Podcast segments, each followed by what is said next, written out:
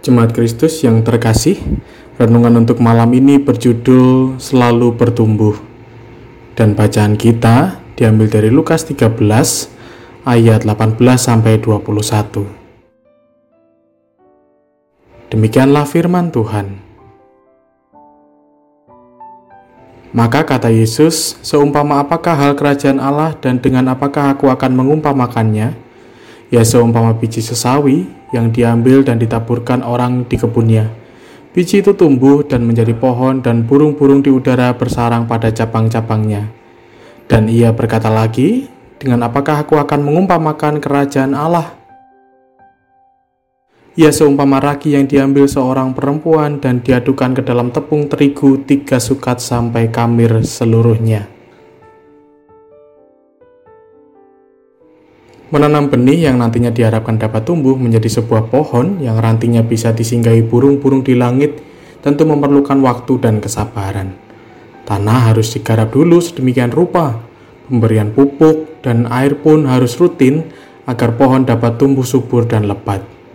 Begitu pula dalam pembuatan roti, tidak mungkin hanya jika memiliki tepung, ragi, serta air lalu sim salabim berubah menjadi roti harum dan enak. Tentu ada proses yang panjang dimulai dari menakar komposisi bahan, mengaduk, menguleni, memanggang, baru kita dapat menikmati sebuah roti yang nikmat. Apa kesimpulan yang bisa kita ambil dari hal ini?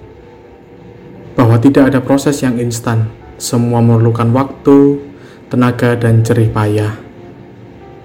Allah menggunakan kedua perumpamaan mengenai kerajaan Allah sama seperti pengalaman umum manusia, yaitu menabur benih dan membuat roti. Pesan inilah yang diberitakan Yesus melalui pengajaran dan karyanya, sehingga manusia hidup dalam karunia Allah. Kerajaan Allah tidak akan tumbuh dengan sendirinya bila kita sebagai murid-murid Kristus tak ikut menebarkan dan merawat benih itu. Kita sebagai rekan sekerja Allah harusnya dapat memahami bahwa kita memiliki tanggung jawab untuk terus bertumbuh sebagai benih kerajaan Allah, agar orang dapat melihat dan merasakan kasih Allah yang merupakan perwujudan kerajaan Allah di bumi melalui kehidupan kita. Terus kerjakan bagian kita, biarlah kita terus bertumbuh dalam Kristus dan orang dapat mengenalnya melalui hidup kita dan serahkan semuanya sisanya kepada Tuhan. Biarlah Ia yang memperlengkapi diri kita.